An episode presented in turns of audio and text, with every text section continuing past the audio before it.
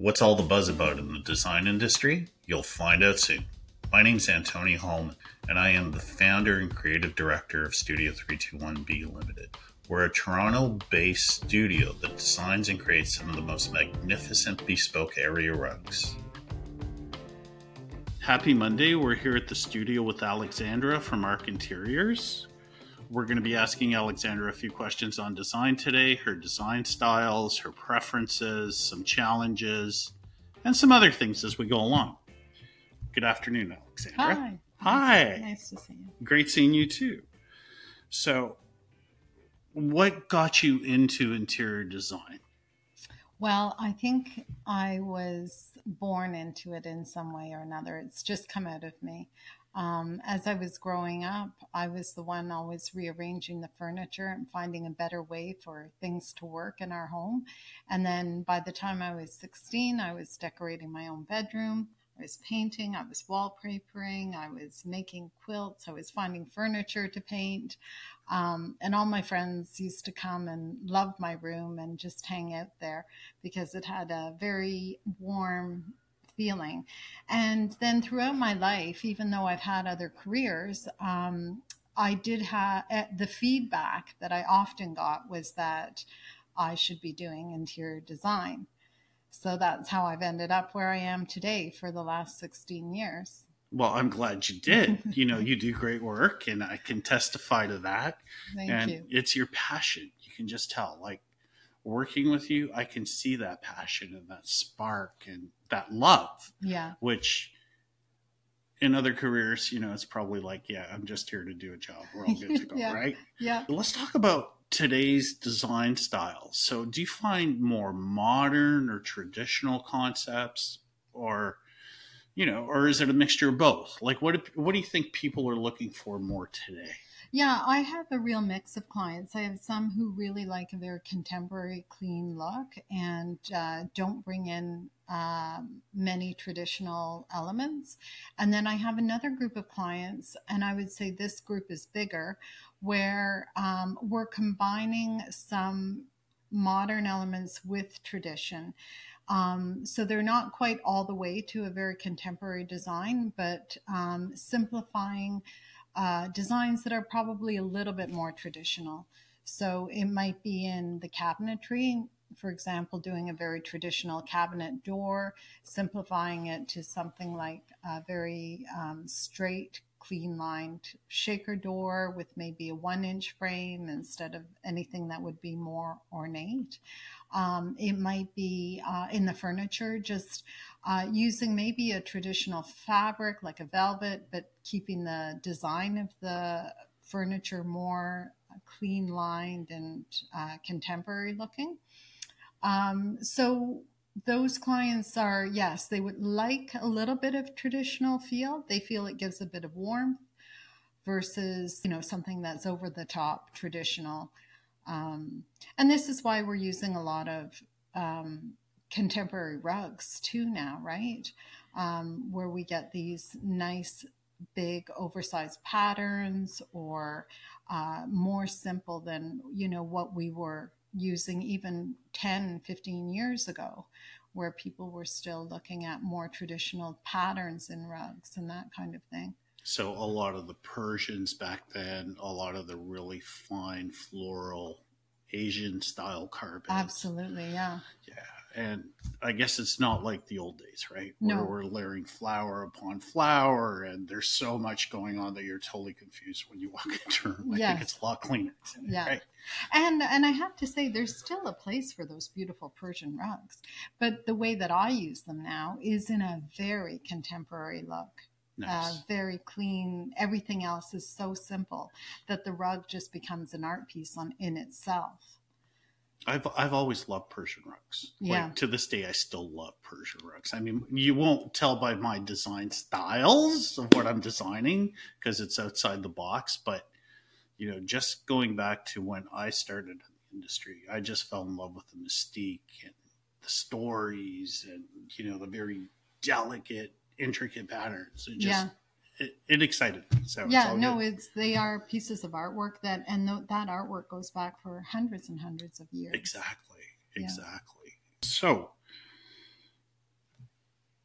I'm sure we've had challenges. We've all had challenges in the industry. So maybe, you know, share some of the challenges you're facing today as an interior designer.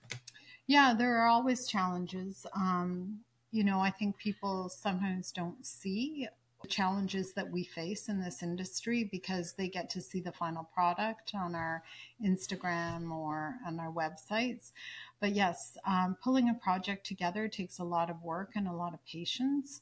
Um, that the challenges can be anywhere from um, you know supply chains to um, and delays in supply chains to um, trades having issues getting to location on time to um, you know um, traffic illnesses everything.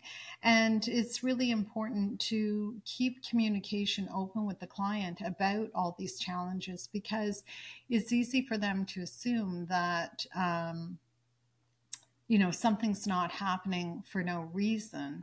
But there always is a very good reason because in this industry we're all working really hard to keep our clients happy to keep the project going to keep um, everything on uh, schedule.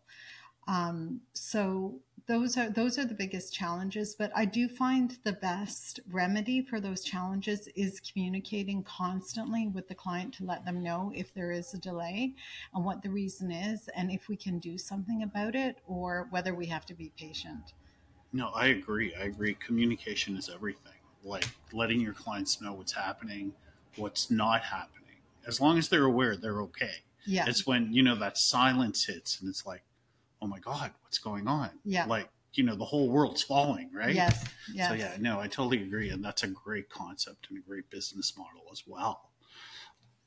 Some of your greatest moments like do you have a favorite project? Do you have a couple of favorite projects? Do you have something that really stands out? Like for me i mean my last rug the one that we created the musical rug yeah. that's going into the blue bovine was the one that really stimulated me because it Yeah. took me four years to put together. And when I saw the final product, it was much better than anything I had ever imagined. Yeah. I mean, I, I've had disappointments where, you know, a rug comes in, it's like, oh, yeah, okay, yeah. it's not quite what I had in mind, but we'll work with it. yeah Yeah. So, you know, that awe moment, like something that really, really excites you. Yeah. Um, well, I get lots of those moments when we're in progress because um, part of the um, beauty of doing this work is having a vision before it actually happens. And we can often see that in progress as through a construction site or, you know, as something is being made, a piece of furniture is being made. We have a vision of what the final product will look like, and we often get excited before we even get there because we can skip that stage of seeing of seeing the last steps. You suddenly get this feeling, wow, this is going to be amazing. Um, and so the most exciting uh, projects for me in that sense are the ones that I get to do uh, the architectural. So very often um, we're starting with a space that is going to be gutted and then reconstructed. And so very often it's things like, you know, when you tear out an old staircase and you have something very contemporary going in that's going to open up the whole space, or a wall comes down. And um, those are the moments that you just know this is the right way to go on this project. So that's the funnest part for me um, in terms of the construction side. But um, also, I'd have to say, picking materials and fabrics and textures is what is so exciting too. And again, that's way before we see any finished product because I do a lot of custom furniture. So um, it's about picking the colors, the textures, and putting that all together and making it um, so exciting, just even on a sample board for the client. Um, and ha- having a vision of how it's going to all come together in a in the large scale or in the grand scheme of things. So, would you say planning is very essential, like putting everything together? Because I know that sometimes I face a challenge when you know we're working off of a CAD, coming to the real product. The client can't really see it, Yeah, but you know we try to explain it the best we can, and of course, get them excited about the product that's coming. Yeah, because absolutely. It's something unique. No, absolutely. Uh, planning is essential. Um, it's so hard to bring one of these projects together without the plans and detailed plans. It's almost as if you need every single detail on every single uh, facet of um, every part of the work. And an example of that is that you know you can you can plan a room and do an elevation and you think you have a change to one wall and uh, think well we don't need to necessarily consider that in the um, in the aspect of the rest of the room. But in actual fact later down the line you'll see that will have a knock-on effect on another wall in Right. another or in another way or in another color. And this is why it's so important. The client is satisfied with the plan before we start executing it because it's not time to make changes after. That's when they really need to trust that what we put together is really the right plan and that it will come together well and not to second guess things and start making changes partway through. Exactly. I can relate. And that's a great business practice. What advice would you give to younger designers that are starting out? Uh, I think, um, well, there's a few things. One is um, the planning part of it, like you've just brought up, um, to be completely ready um, before you e- start executing anything and to really examine all aspects because that's when mistakes happen. And we all know that when mistakes happen, it's uh, expensive It's costly. Yeah. is very costly and um, and it's us that bears the brunt of Yeah. that cost so you want to avoid that uh, in any way possible so that preparedness uh, planning ahead is really what i think young designers need to be um, aware of and really practice to the greatest extent possible I know that a lot of the young designers are getting amazing training in this. Um, they get to their portfolios that they come out of college with are are just phenomenal, and they have been taught that, but they haven't learned to put that into practice yet.